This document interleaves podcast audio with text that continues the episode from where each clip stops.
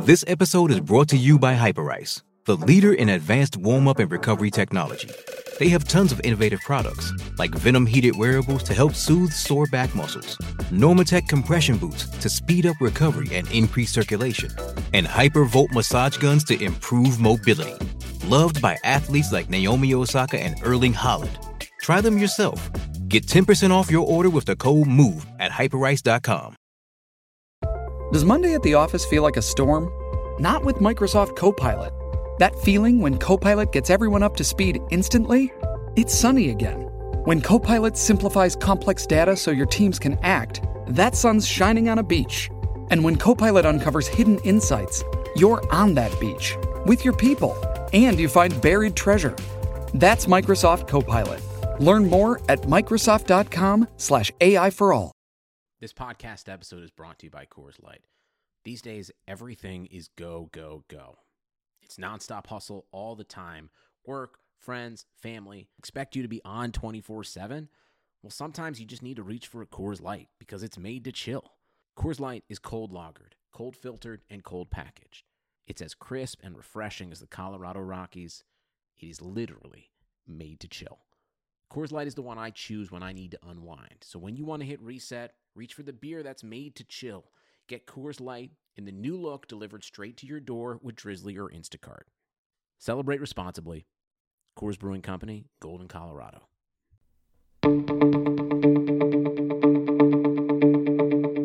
This is the Cubs related podcast presented by CubsInsider.com. My name is Corey. I am joined, as always, by Brendan, and we are coming to you on Monday, July 6th. And for the first time in quite a while, we have actual baseball stuff to talk about. The Chicago Cubs, since we last spoke, have gotten into summer camp or spring training 2.0, whatever your preferred wordage there is. But the Cubs are at Wrigley Field. They are working out on a daily basis. We've got a couple of scrimmages that we can talk about. The Cubs doing some intra squad games, some interesting pitching matchups there, and, and obviously seeing the Cubs hitters facing the Cubs pitchers is a lot of fun and, and you know, not the normal spring training simulated game behind an L screen type setup.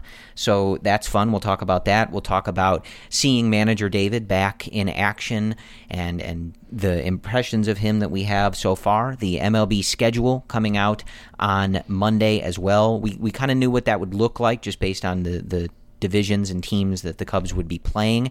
But now we know where it'll start, where it'll end, what that whole thing looks like. So we will talk about that.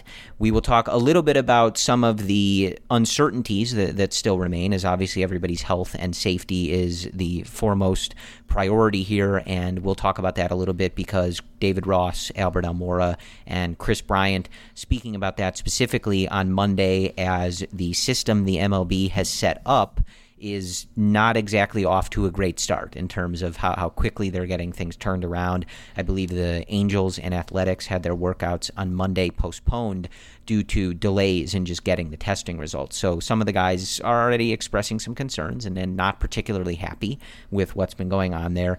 And then, of course, we have to talk about Jose Quintana, which we did not speak about uh, last time. Obviously, it hadn't happened yet. So his injury we will have to discuss now uh, for the first time. So there's there's actually a lot going on, Brendan, and I, I think just first and foremost, though, it's pretty surreal. Some of the scenes are very weird and not really anything we've quite seen before, but it's good to see the Cubs back at Wrigley Field. They're playing baseball and despite the surreal nature of it all, that's kind of nice to see amidst all of this.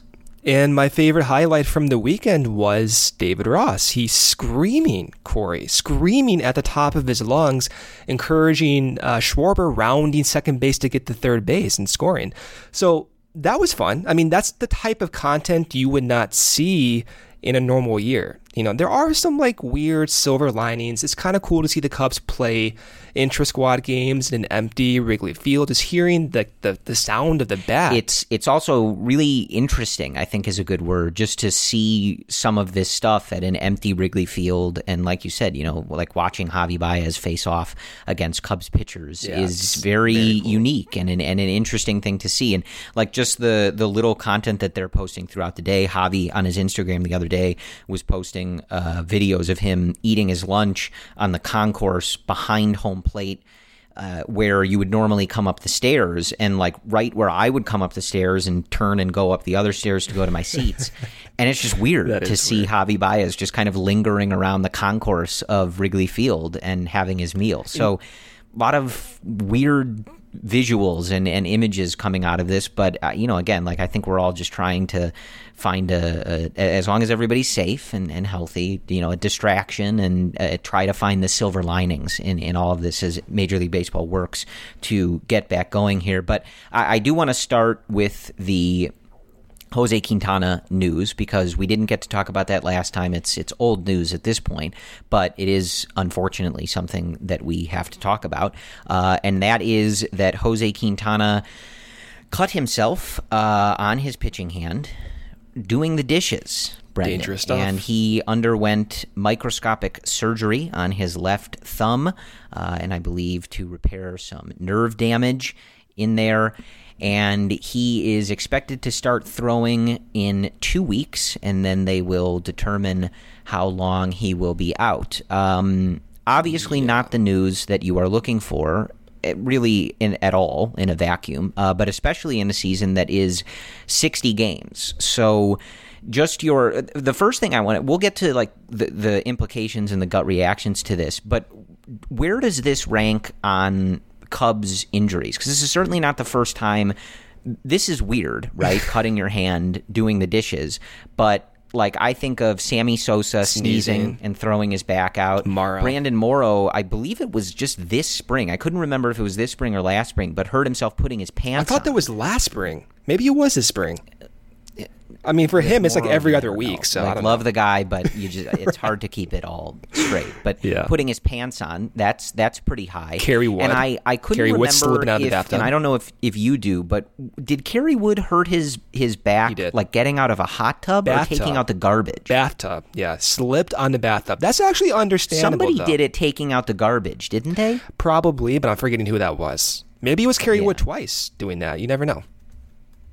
Yeah. So uh, it, it's hard to know exactly where this ranks on weird Cubs injuries, right? I, I guess it's just a lot more normal when a guy's like, you know, pulls up lame after a pitch or rounding first base or something like that. Uh, wasn't exactly expecting to get up one morning and see that Jose was out for in, in you know indefinitely because he cut himself doing the dishes, but that is something that happened. And so I, I want to just get to like the the gut reaction to this injury and what it means simply for this team in a 60 game season. My gut reaction is more centered on the luxury tax, Corey.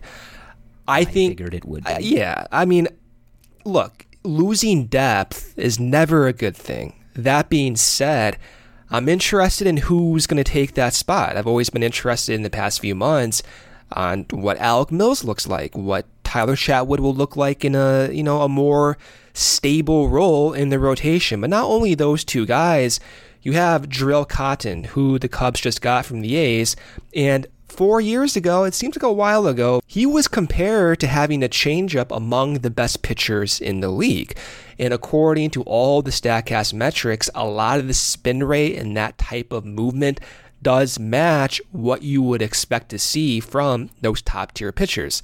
And so I'm excited about it. Once this all restarts, the luxury tax, whether people want to talk about it or it's a exciting topic or not, it is something that matters for the future of this franchise and how they're going to proceed with certain decisions. And we talked about, you know, Q's kind of value in that regard.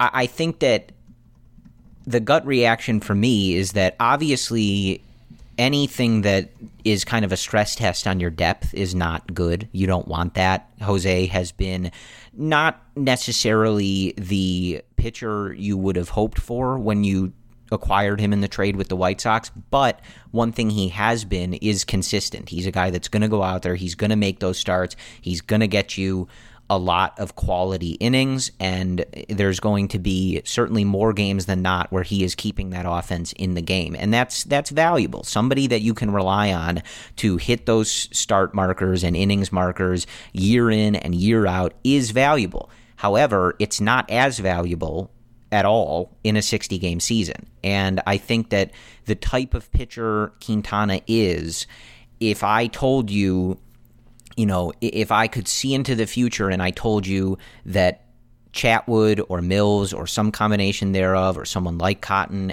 or anybody else that they're looking at, Adbert, if he gets in there, if I told you that those guys put up however many it is eight, nine, ten starts, whatever it ends up being they were better than Quintana. Would you really be that shocked? Is it that crazy to suggest that one or, or, multiple of those guys or a combination thereof could put up the numbers that Q could in those starts? I don't think that that's impossible at all. I think it's actually kind of likely. We've seen, despite how wild he can be at times, we've seen Chatwood put together strings of, of really nice outings. And especially in a season like this, where durability and length over the course of six months is not a priority, I think that you can definitely see Tyler Chatwood or Mills or any of these guys going out there, and even if it's just for three or four innings, just to get the game going, and then you piece together how you're going to get the outs from there. Tyler Chatwood can give you three quality oh, no innings, uh, yeah. uh, you know, like more often than not. And if he's completely wild and erratic, like we've seen in his time with the Cubs, then they'll make a different decision. But I think that when you're talking about such a small number of starts, Quintana's not one of those guys who I think is tipping the scales one way or another for the Cubs. You need that depth to step up, step up, and like I said, you'd, you'd much rather QB out there and not have to test your depth, right? But Yu Darvish and Kyle Hendricks are those guys primarily who you're looking at as these guys with their stuff and what they've been doing in the last couple years, especially Yu in that second half last year. These are the guys that are the difference makers as far as the starting pitchers. And I think Jon Lester can be, especially in a shortened season. Um, but those are the guys you're really looking at to be difference makers. They're going to go out there and you can see a handful of games. Yu Darvish is going to win this game for you. Kyle Hendricks is going to win this game for you. Jon Lester is going to win this game for you.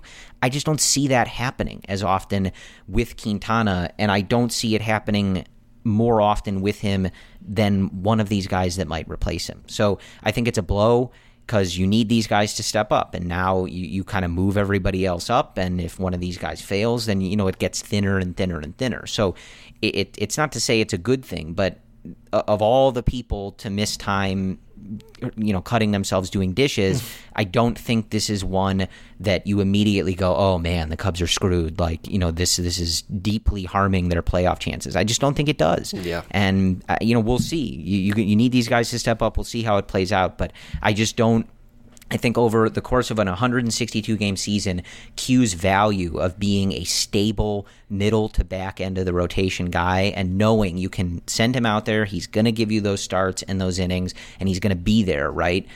It's so much more valuable in a, a, full season. In a 60 game season, it just doesn't matter as much. That's, that's just the reality of it. At least that's how I see it. Yeah. Well, I mean, it's not to like play down the value of Quintana. It, it goes it goes back to right. depth, the value that Q provided, which was longevity, making your starts despite the two pitch guys. But there are a lot of exciting players on this Cubs roster right now. I'm looking at Cotton, and yeah. he's he's one guy that we did not get to talk about him that much in spring training, and I wish we did because he's so interesting. He's a guy who came back from injury last year and he struck out in a small sample, almost 12 guys per nine innings in AAA. And he scrapped his slider. That that's interesting. So he was showing this weird mix and this like adjustment from going what used to be kind of like a slider sinker fastball and then you know changeup guy started throwing more changeups and maximizing some of those changeups which again that was his pitch fangraphs rated Cotton's changeup when he first came up, Corey, on a 70 80 scale. that suggests that Fangraphs, some scouts believe Cotton's changeup was better than almost 95% of big leaguers. That's a big deal. He still has that. You just have to try to find a way to maximize that. And we've seen Hottovy, we've seen Breslow talking about active spin rate, spin efficiency. We just had, you know, Burl Carraway come on and talking about the exact same terms. These are things that the Cubs are trying to identify, bring out the best with their players, and Cotton does represent that person. Right, and I and I think just to to make this clearer, again, I, I don't want this to seem like dismissing Q or his value. So I, yeah. I, I want to make this uh, and I think we've made that clear, but I, I do want to even paint that picture further. Like since 2013, Q has pitched 200 innings five times. He's pitched 180 or 170 three times, right? So, excuse me, 204 times. So and he's made at least 32 starts every season since 2013 31 in 2019 but he yeah. pitched in 32 games so that over the course of 162 games has real real value like even though I know a lot of people are, are, always disappointed in the trade, they look at the potential that Eloy has and that Dylan Cease has, and they're disappointed by that. But there's real value. You pay a premium for a guy that can go out and give you 30 plus starts, close to 200 innings or 180 plus every single season. There is value in that over the course of a 162 game season. And especially when you're thinking about pitch management for the bullpen and other pitchers on the staff, having a guy that can go out there and eat those innings and you can rely on to pitch in those games and and make those starts it has real value. But in a 60 game season with someone like Rowan Wick or Brad Wieck or Kyle Ryan or, or, some of these other relievers, you are not as concerned with them getting run into the ground. It doesn't mean you can pitch them every day. It doesn't mean that Rowan Wick can pitch three innings every day, right? Whenever David Ross needs him. But there, there's just a huge difference in, I think, the value that Quintana provides in these different types of seasons. Yeah. So I think if this were somebody else, the reaction would be a lot different. But I, I, I just don't think that it's impossible for one of these other guys to provide that same value over such a short period of time. If you were asking Tyler Chatwood to make 30 starts and pitch 200 innings, Oh, and oh, you needed no to pencil that in, that is a very different conversation than the one that we are having right now. Yeah. And and what you're asking Chatwood to do and Mills to do right now. So I think that's why it just doesn't feel like a, an immediately significant blow. Perhaps it could turn out that way, right? But it just it feels like something that they are equipped to weather. So that's I, think where we are with that. Again, it's it's unfortunate news, but I, I think that given the structure of this season and the way that this roster is built, I think the Cubs can get past this. I think they can work through this, and we'll see. I mean, perhaps Q is available mid-season toward the end of the season. I, I don't really yeah, know. I, I don't. I don't involving... think you can expect that though, right? Like he has no, he has nerve damage. No. That's like a coin flip from what yeah. I've heard. So you know, but perhaps right. You, you got to test that depth, but I think that this is okay. I don't think this is a, a reason to panic this early on. So, do want to transition to what we have seen from the guys at Wrigley Field. Uh, a couple of intra squad scrimmages that we saw, just a, a, few innings here or there, but getting to see this in action. And we started with, and I, I tweeted something to this exact effect, but one of uh, just an incredible juxtaposition as it relates to starting pitchers in the first intra squad game, which was Yu Darvish versus Kyle Hendricks. There's something so beautiful about those two squaring off against one another. You have Yu Darvish, who now with the supreme pitch is somewhere in the neighborhood of 11 varieties of pitches, right? Throws sometimes hitting 100, sits in the upper 90s, changing speeds just at an incredible level, right? Devastating stuff all over the place. And a guy that shows emotion. He's fiery. He's on Twitter roasting people. He's he's just that kind of guy, right? And then you have Kyle Hendricks, who sits in the high 80s. You maybe will get a smile and a clap out of him on any given day. You know, Hendricks has smiled more I- I- lately. I feel like he gets a bad Yeah. reputation about that. He's a pretty smiley That's dude. that's fair. He's not hap levels of not smiling. Right. More just those outbursts of emotion we do not get. Right. And someone who's a master of tunneling and changing speeds and changing eye levels. And they're both really good, and they're both on the Cubs, and that's just really cool. So I, I just love. We don't obviously ever get to see them face off against one another uh, when they're both on the same team. So seeing them matched up against one another, it was just kind of fascinating. You you know they're both going to dominate. Nobody scored any runs, and they do it in very very different ways. Uh, so I just thought that was fun, and I think the main takeaway then then we had uh, the guys we just discussed. We had Alec Mills and Tyler Chatwood go in that second game. The offense was more involved in those games. Uh, Alec Mills had the better outing than Tyler Chatwood. Ian Happ was on the the Compound podcast on Monday talking about how difficult uh, Mills was to face and you know some of the the bad hacks that he took against him. But I I think what really stands out to me, and again, we're, we're getting kind of limited footage of this. Marquee is providing some of the highlights from the games from uh, camera uh, in sort of those first rows of Wrigley Field, and we're getting sporadic coverage from some of the beat writers. But what really stands out to me, Brendan, just from, you know, again, perceiving this from the outside, is David Ross's attitude and the team's attitude No toward doubt. this. Um, I I don't think I was expecting anything else, so it, it's not necessarily a surprise. Um, but these seemed pretty intense. Like these guys see they showed up for this summer camp ready to go, and David Ross has been intense, like you said kind of urging Schwarber on to get that next base, uh, yelling throughout these these scrimmages at the players, at the runners, at everybody, and you know it it seems like there's just a, a, a fierce level of competition going on right now in these games, and to again like they- they're they are all they all know that they're in this together. They have to trust each other to be safe and when they're going out and going to their families or whatever they're doing outside of the ballpark. And and when they're coming in they they it really feels like they are all bought in on look we're here. This is a weird season but let's you know put our foot on the gas and really mm-hmm. kill this. That's that's the vibe that came out of this first set of scrimmages to me. Yeah, and David Ross too. You can tell he has these guys back. Not that Maddon never did, but one quote that stood out to me was in regards to testing. Ross was saying that the guys were telling him personally that they were not comfortable with the amount of testing being done. So what does Ross do? He goes to Major League Baseball and tries to vouch on his players' behalf to get more testing.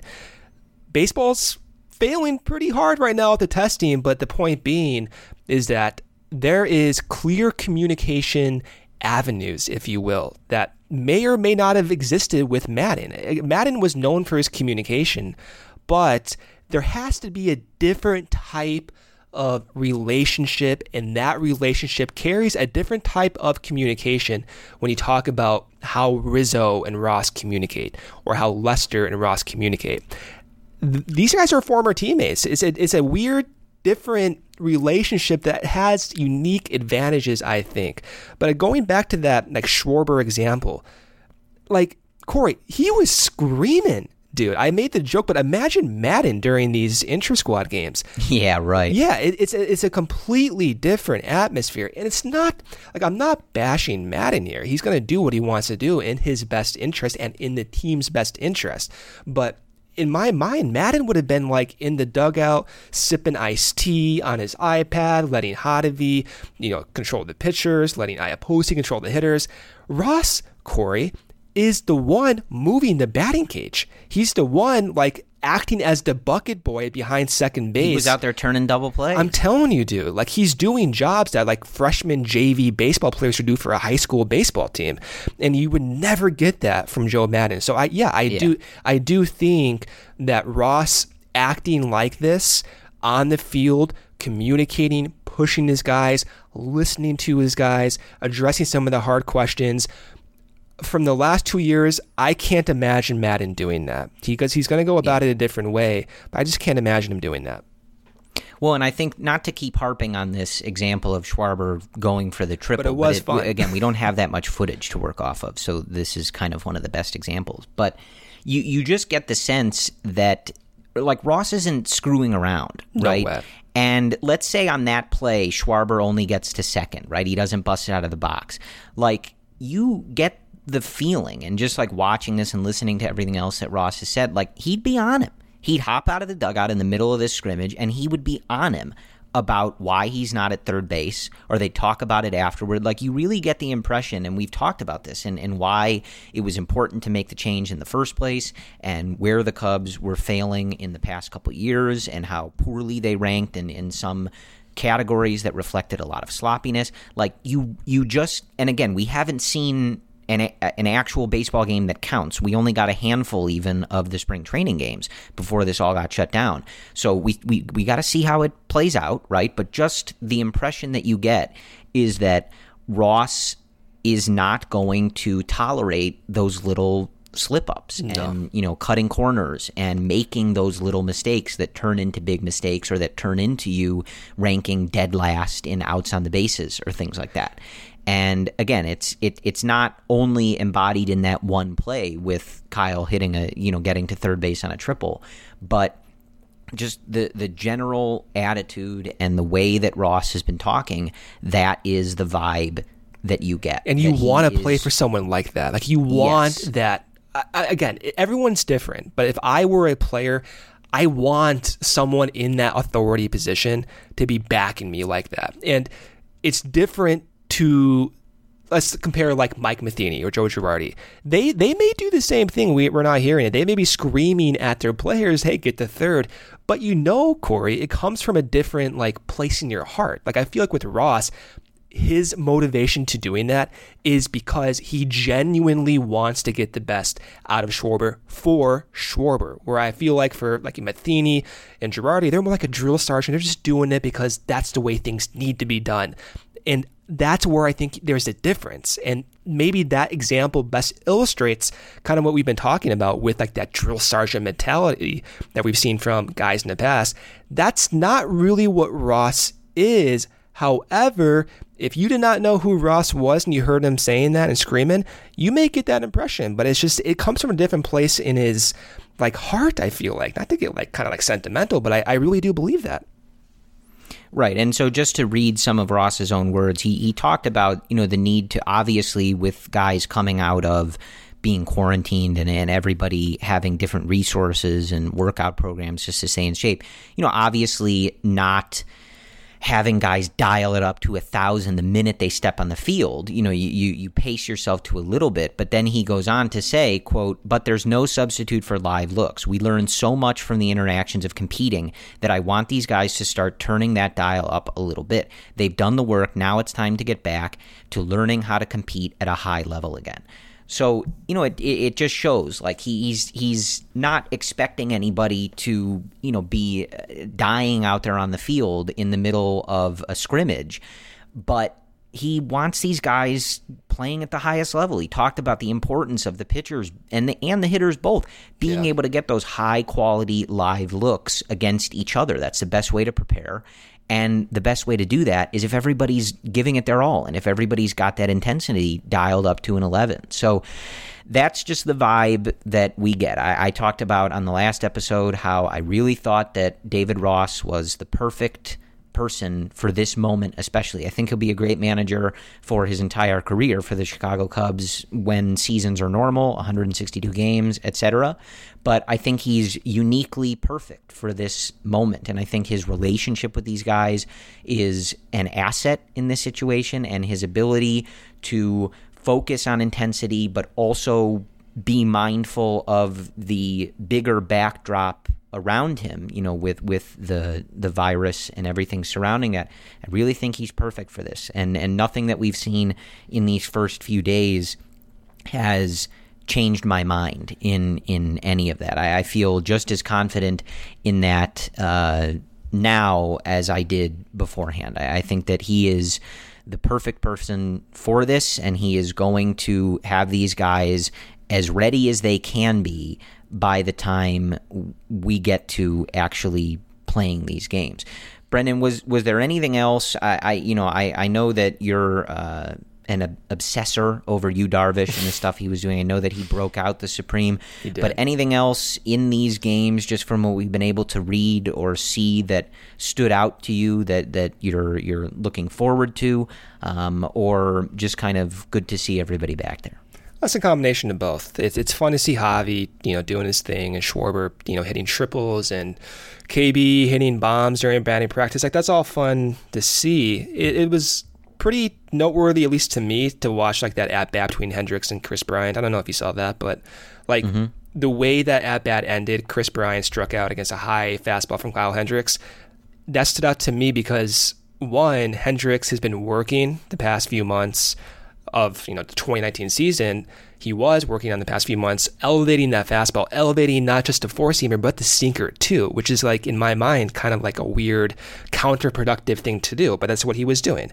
And you, you saw Kris Bryant like get fooled on it. And Kris Bryant, too, was working against hitting those high fastballs. So it was like a weird mix in my mind. Those are the, the two trends I've been following for those two guys for like two years now. It's fun to see Hendricks striking out Kris Bryant on a high fastball, which is what he's been working on. And Kris Bryant because he struck out against a high fastball, knowing he needs to work and continue to adapt and get better on that. And we had, you know, Mike Bryant on the podcast a couple weeks ago talking about Bryant's ability to get to those high fastballs and the improvements and the adjustments they've made specifically to his posture.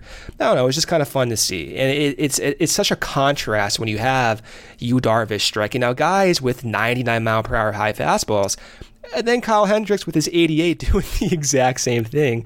It just it, it, it's fun to see. So one thing I wanted to follow up with just when you were talking about Hendricks, uh, there was a point in that first scrimmage where Bryant singled to load the bases uh, in the second inning, uh, but the inning ended because of a pitch count, and the team that was facing Hendricks was booing from the dugout because Rizzo wasn't allowed to hit. Um, and then after the game, he was asked by the beat reporters if he wanted to face Rizzo with the bases loaded instead of having the inning end due to a pitch count. And Hendricks responded, I put up a zero.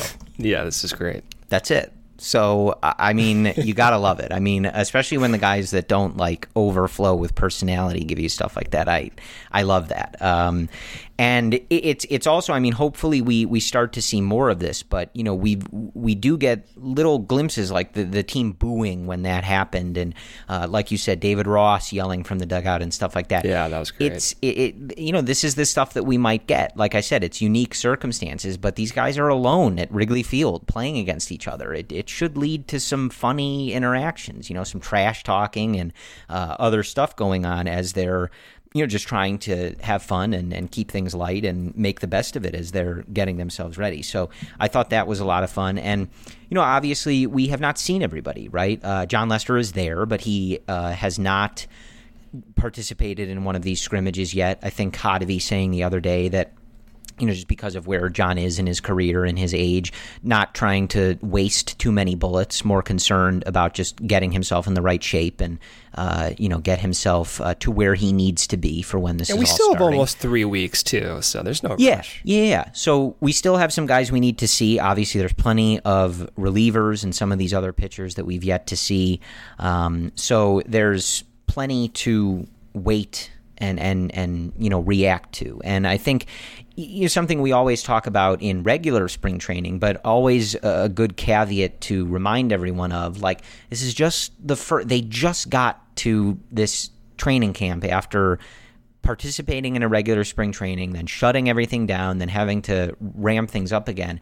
Like like I, I know it's going to be an intense season and trust me i will be as much of a psychopath as ever when now the games count for even more uh, each individual game.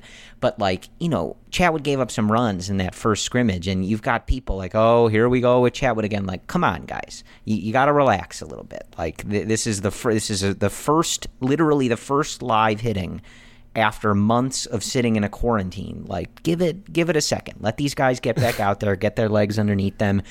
we will be right there with you to freak out if things don't look right. You know, when the the Cubs are going to have, I think, three exhibition games with the White Sox and the Twins. I think two with the White Sox, one with the Twins towards the end of July here. So we'll freak out if we need to freak out. But one scrimmage at the beginning of this new training camp, amidst everything going on, I think we can, you know, hold off on on judgment uh, for now before we we freak out about things. So still plenty to come, uh, more to see from these guys, but I think that's uh, you know what we have from these workouts. Uh, you know, again, they're they're once we get closer to the end of summer camp, it we, we, you know as we mentioned the last time, still some questions to answer. What does that final roster look like? Do they make any additions to that sixty man squad?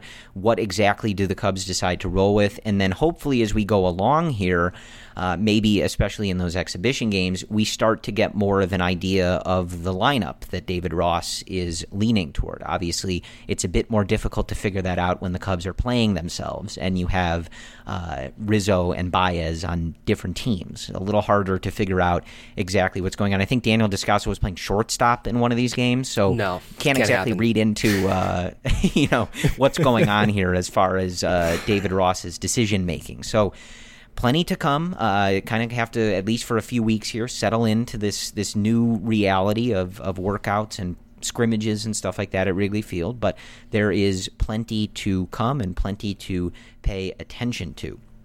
I want to turn uh, now to Kris Bryant, if if I may, Kristopher Lee Bryant, if you guys will allow me to discuss Kristopher Lee Bryant, uh, and just some of the things that he said on Monday, and namely uh, the most important thing that I thought he said, and I will read this quote. Uh, he was asked if the sort of situation around this pandemic and everything going on and just the way that things have proceeded has has changed or had any effect on you know his likeliness to sign an extension or, or things like that and he said you know I, I don't think we're going to be discussing that in the middle of you know this particular situation just because there's so much going on and uh, you know that's not necessarily the priority. Uh, but he did say quote i would like to think that i wouldn't be shipped out in the middle of a pandemic referring to obviously the trade rumors. And then he went on to say but i'm trying to make it clear that i really love it here. I love playing here and i love everything about the city and the people you want to be around people that want you and care for you. And I've certainly felt that being a Chicago Cub. Brendan, extend this man for life, please. Kris Bryant genuinely loves being a Chicago Cub. And there's so many quotes from today's, you know, presser and interview, whatever you want to call it. But he, just to paraphrase, said he wants to be and he values staying with people who have helped bring him to this point in his career. And you get in the mind of Kris Bryant, what would that mean? One, that would mean playing with like your you know your friends Rizzo and the rest of the guys. Two, the familiarity with Chicago and the familiarity with his you know coaching staff now. Three, especially that coaching staff consisting of David Ross, there is value to that. Like David Ross was the veteran when Kris Bryant was a rookie, right? So in in my mind, Bryant values family, values camaraderie, values loyalty. These are things that have never changed over the last three years. And yeah, he filed a grievance, but that was like more of a, a logistical thing. Like that's just something that you kind of have to do for the sake of not only yourself, but for the sake of just the league in general. And I guarantee you, Corey, every one of his teammates supported Bryant doing that. I, I guarantee you Rizzo supported him doing that. And so this is this is like not news to me. It's great to hear him like talk about this, but this is to be expected. This guy wants to be a Cub. Now, he needs his market value, but I wouldn't even be surprised if he goes below market value at this point. It would not shock me whatsoever. Yeah, I mean, look, like we've gone through this many times. I, mean, I, too really just times. take any excuse to demand that he be extended. but, you know, this is just the guy you want to extend. I mean, there's certainly other candidates on the team. I, I don't want it to come off as choosing one over the other. We want them uh, all, I Corey. like them all, yeah. But like Kris Bryant, he was drafted by this team. He comes up with this team. He is an exemplary human being and representative for your team, for your city. He's exactly the person that you want to just keep in your organization for as long as you can. And if not for some injuries, you know, some of them of, the rather freak variety, I think of getting hit in the face, right? Like, this is a top player in baseball. I've gone through this a million times, but like, there's two players that have accumulated more wins above replacement as a position player than Kris Bryant since 2015, and it's Mookie Betts and Mike Trout. Like, that's the list. So it's just one of those things where he wants to play here, right? Like, I, I understand how the business of baseball works and the payroll and the luxury tax, yada, yada, yada, right? But you, you gotta like when you this is what you dream of when you draft players is that they're going to win rookie of the year win an mvp in the year that you win the world series after yeah, 108 series, years yeah. yep. and are just a wonderful wonderful ambassador for your team and, and for your city and for your brand like what more could you possibly want and again he's not the only person that fits well the mvp and the rookie of the year criteria but the other criteria. Like there's other guys that fit that, right? Javi Baez was also drafted by the Chicago Cubs. He's also an exemplary human being and someone you want representing your organization. He's also very, very good, if you haven't noticed. Like, so he's not the only person that fits this. Anthony Rizzo wasn't drafted by the Chicago Cubs, but I think he fits all of those criteria. I mean, he well. kind of was by proxy. The same front office. Yes, technically, so, he was drafted you know. by the same staff. Right. so, yeah. Uh, so it's not just Kris Bryant, but it, when you hear this stuff and you hear him talking about this, and you know that he's had to endure some of these trade rumors, like it, it does get a little frustrating as a, as a fan of the Cubs and a, a fan of his to you know like he's uh, it feels like he's putting out that signal as strongly as he can. Like i would really like to just stay here if you would like to just extend me a longer contract. Really think that they should do that uh, and figure out how to move the money you know uh, in in different ways that that don't involve not extending some of their other great players. But i did just want to read that. I also you know, really, uh, I would be remiss if I didn't note that he referred to his son Kyler as a big chunkster in that same interview, which I just find particularly adorable. It's not exactly news, but just something that uh, has been making me smile for most of the day. Uh, so that's where we are with that. Now, I, as I said in the beginning, I, I do want to talk a little bit about the testing situation and, and just some of this. And I, you know, I know with baseball coming back, we want it to be a distraction, and we want everybody to be healthy and safe, uh, and you know, not necessarily focus on this element of it too much. But I, I think what's happened in this first weekend warrants discussion, and I think if you're not aware of it you probably should be, uh, because I do think this affects the potential viability of all of this happening, right? And so basically, the gist of what's happening is Major League Baseball set up the testing situation, how they were going to collect the tests, the lab that they're sending it all to. However, this process is working is not necessarily controlled by the teams. The teams are, of course, the ones running it, uh, but the entire infrastructure was set up by Major League Baseball and it has not gone very well. As I alluded to in the beginning, uh, the Angels and Athletics, I think in particular, were teams that noted that they have not had their tests come back uh, within the, the certain time frame. So they were supposed to have workouts on Monday, but they did the tests and they didn't get them back yet, so they didn't know the results, and so they didn't feel comfortable heading out there. Uh, and even Kris Bryant saying today that they had guys who got tested that first Sunday that everybody, you know, got back in Chicago or whatever, and you know they still hadn't gotten results, or they, or excuse me, they hadn't been tested for a second time since that first one. And you know what he was saying was, you know, what we agreed to was we're going to get tested every couple days. The results are going to come back as soon as they can, and you know that's how we're going to kind of keep this process flowing. Uh, and he expressed concern. You know, he was like, "Look, I was on the fence about." Playing. I, I didn't want to opt out. I couldn't imagine opting out. I, I had no interest in doing that, but obviously, for my own health, for my wife's health, as a new father with a newborn, it was something I was concerned about. And the way that this has started has not exactly calmed those concerns. Albert Almora expressing a similar sentiment, and David Ross talking about how he spoke with the league office or the league representatives that he's able to speak to and expressed that he was pretty pissed off about this. He oh, said, yeah. you know, you this to. is a unique situation and they assured me that they're going to get it right that they're going to you know clean all of this up and i want to allow you know at least some room for this is a unique process and you know if there's mistakes then we can allow people to fix them uh, but at the same time mm-hmm. he was really pissed off about it uh, so it's it's something that I wanted to bring up because you know while it feels like they're back, we're watching these scrimmages. We're watching Javi Baez face off against Yu Darvish and Kris Bryant face off against Kyle Hendricks, and it feels like they're back. The schedule is out, which we'll talk about next, and it feels like baseball's back. But they gotta clean this up, man. And and the fact that Major League Baseball, however this is happening,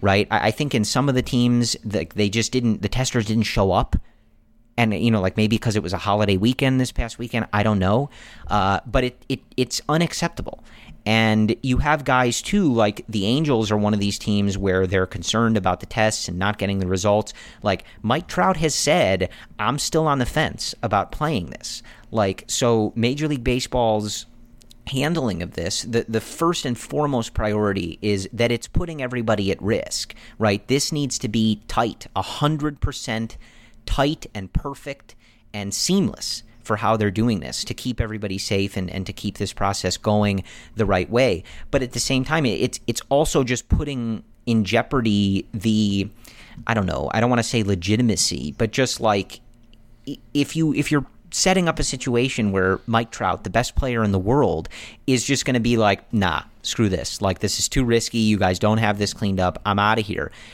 it, it just can't happen. You you can't have stuff like this.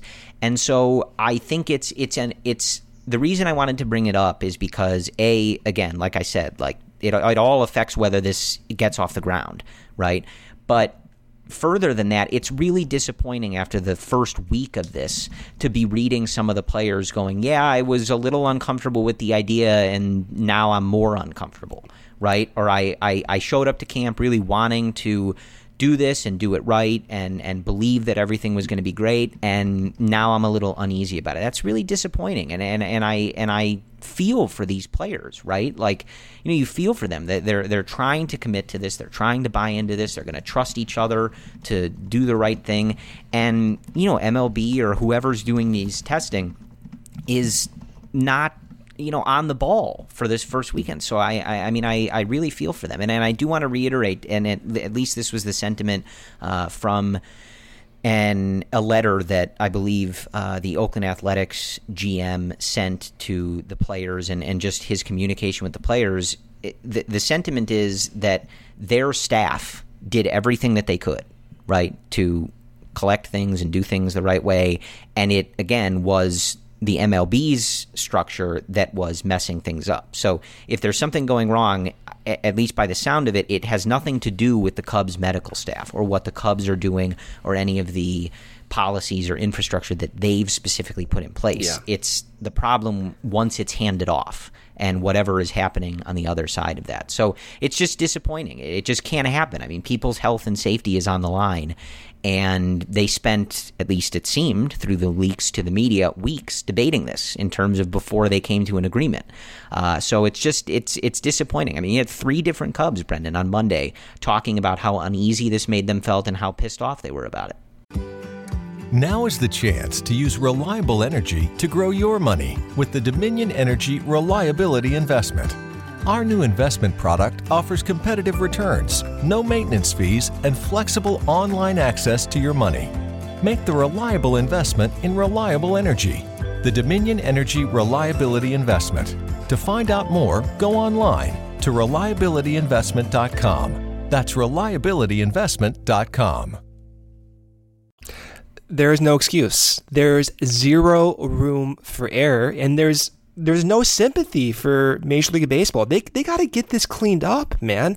Like if I'm a player, I'm not playing. You have one chance. You can't get testing right on the first weekend, Corey. The first weekend. Yeah. The same day you're releasing your schedule, it's being clouded because you can't test 15% of your players. That pisses me off. That should piss every fan off. Not only Yeah.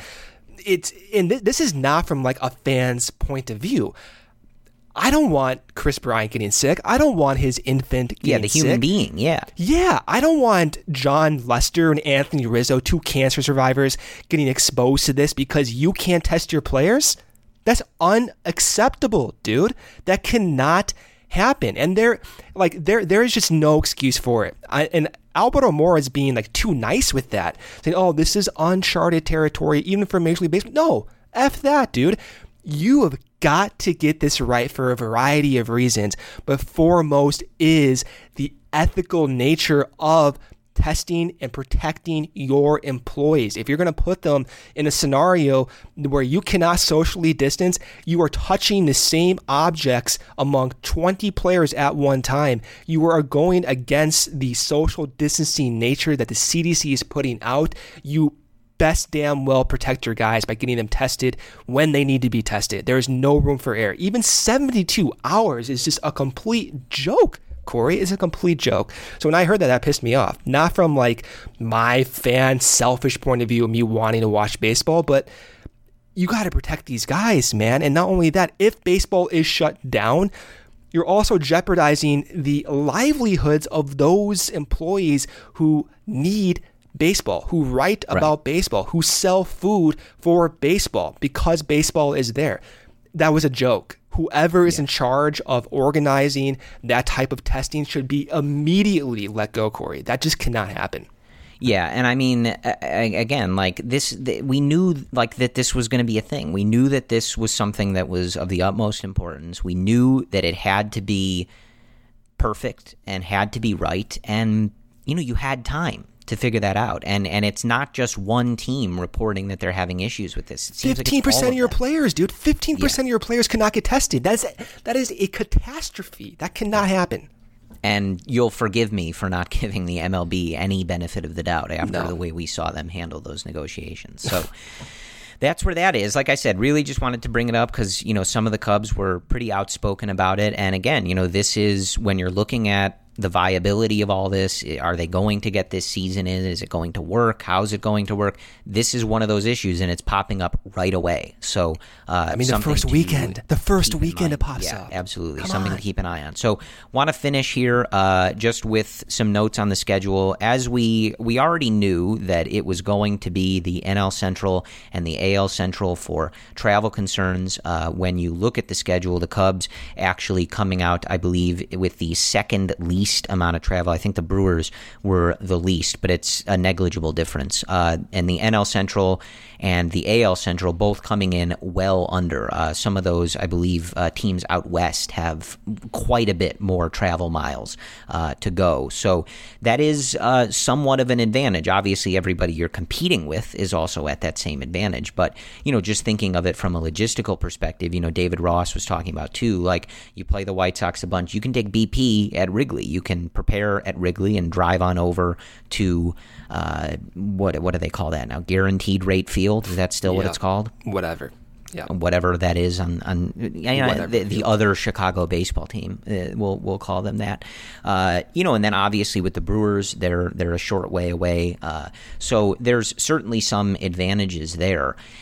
But in terms of how it's actually going to play out, the Cubs will officially open the season at 6:10 Central on July 24th on ESPN with the Milwaukee Brewers. Uh, those first few series, the Brewers, the Reds, the Pirates, the Royals, the Cardinals, and then the first off day of the year for the Cubs is on August 10th.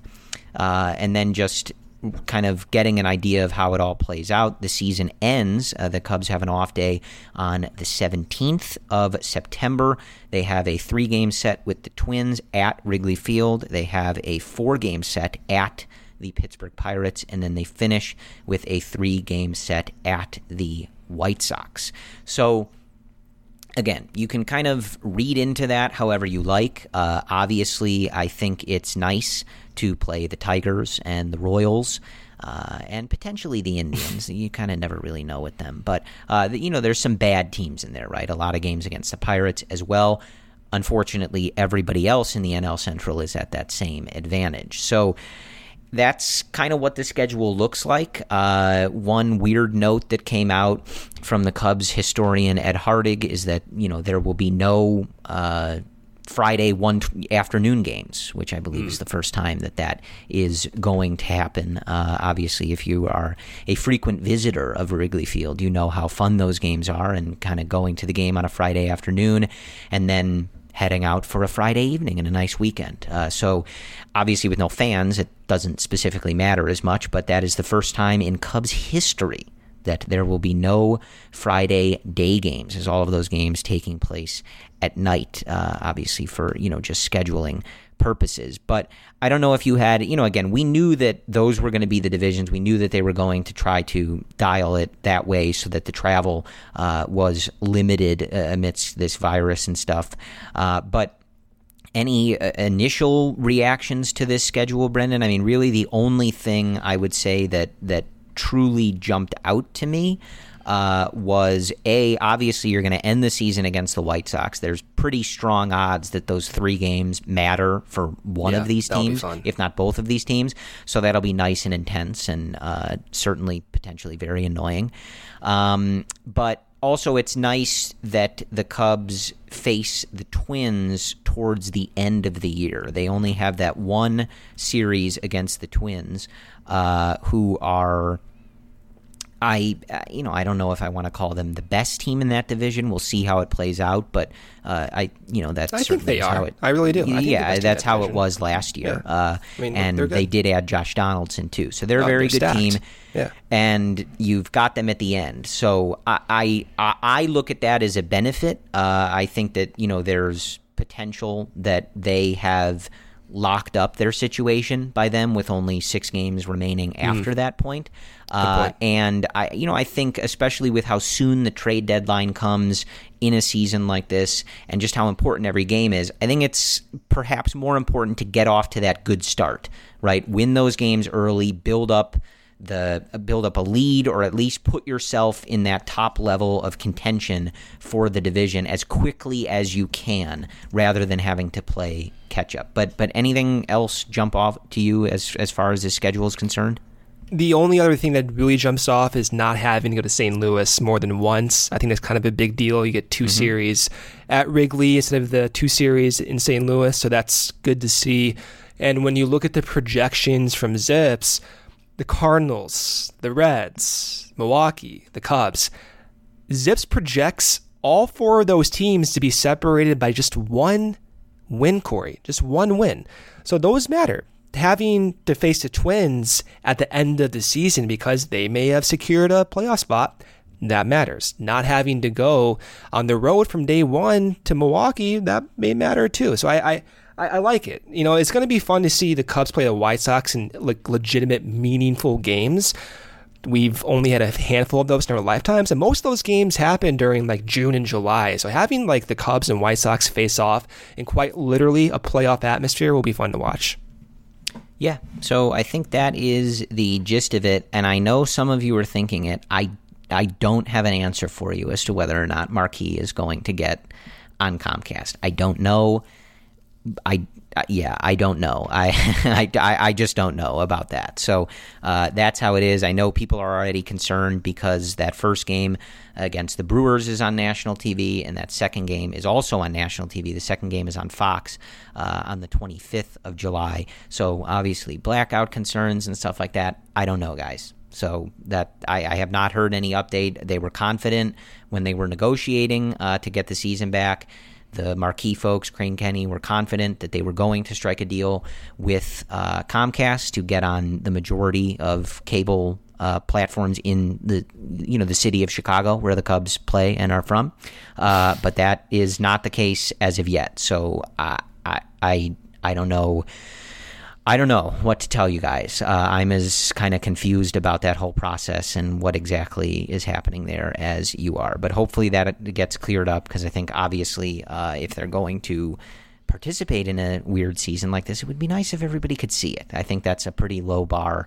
to uh, set for things. But this is Major League Baseball, and this is a league that blacks out any game that they can on a regular basis. So that's kind of how that is. But other than that, I think that's all we have for you. Uh, it's been an eventful few days and, and one that we haven't seen in a while. And you know, um, just some scrimmages and stuff like that. Like nothing crazily significant, but it feels significant. It feels significant just to have baseball back out there, to have, uh, you know, starts to look at, to have stats to look at, and, and just to be able to comment on baseball things again. So that was fun and, and a welcome change, and, and we will stay on top of it for you uh, as long as we can. And uh, like I said, stay with us. Uh, we'll start doing twice a week at some point here. I don't know if it'll be this week or not. We're kind of playing it by ear, just with what comes out of Cubs camp, what kind of coverage we're getting. Um, you know, with these first two scrimmages, we're kind of getting an idea of what we're going to be able to see, what we're going to be able to hear, what we're going to be able to read about. So stick with us, but that's that's coming uh, imminently. Let's let's put it that way. Uh, but other than that, as always, thank you guys for joining us. We will talk to you again soon, and we always. The following is a true story. I had a lady that was in her mid 70s, and I'd sold her timeshare, and that was the lowest I'd ever felt in my life. I knew then that I had to do something to simply not to go to hell for selling timeshare. Chuck McDowell founded Wesley Financial Group to help folks cancel their timeshares permanently. Called her and everybody that I'd sold timeshare to, and I said, This is what I said to you that was a lie, and this is what you need to do to cancel your timeshare. From that point, people started referring friends to me to help them cancel their timeshare, and that's how it all started. I fought the world's largest timeshare company in federal court. If I had lost that lawsuit, there would be no one helping people that have been lied to when they bought timeshare. If we take you as a client, we will cancel your timeshare or we'll give your money back. That's what makes us different. Call Wesley Financial Group now for a free information kit. 800 885 4884. That's 800 885 4884. 800 885 4884. End by saying, Go Cubs. Sugar Ray Leonard, Roberto Duran, Marvelous Marvin Hagler, and Thomas Hearns. Legends, whose four way rivalry defined one of the greatest eras in boxing history. Relive their decade of dominance in the new Showtime sports documentary, The Kings, a four part series premiering Sunday, June 6th, only on Showtime. Ah, mmm. The first taste of rare bourbon you finally got your hands on. That's nice. At Caskers.com, we make this experience easy. Caskers is a one stop spirit curator with an impressive selection of exclusive, sought after, rare, and household names in the realm of premium spirits and champagne. Discover the top flavors of the year now by going to Caskers.com and using code WELCOME10 for $10 off your first purchase. Get $10 off your first purchase with code WELCOME10 at Caskers.com.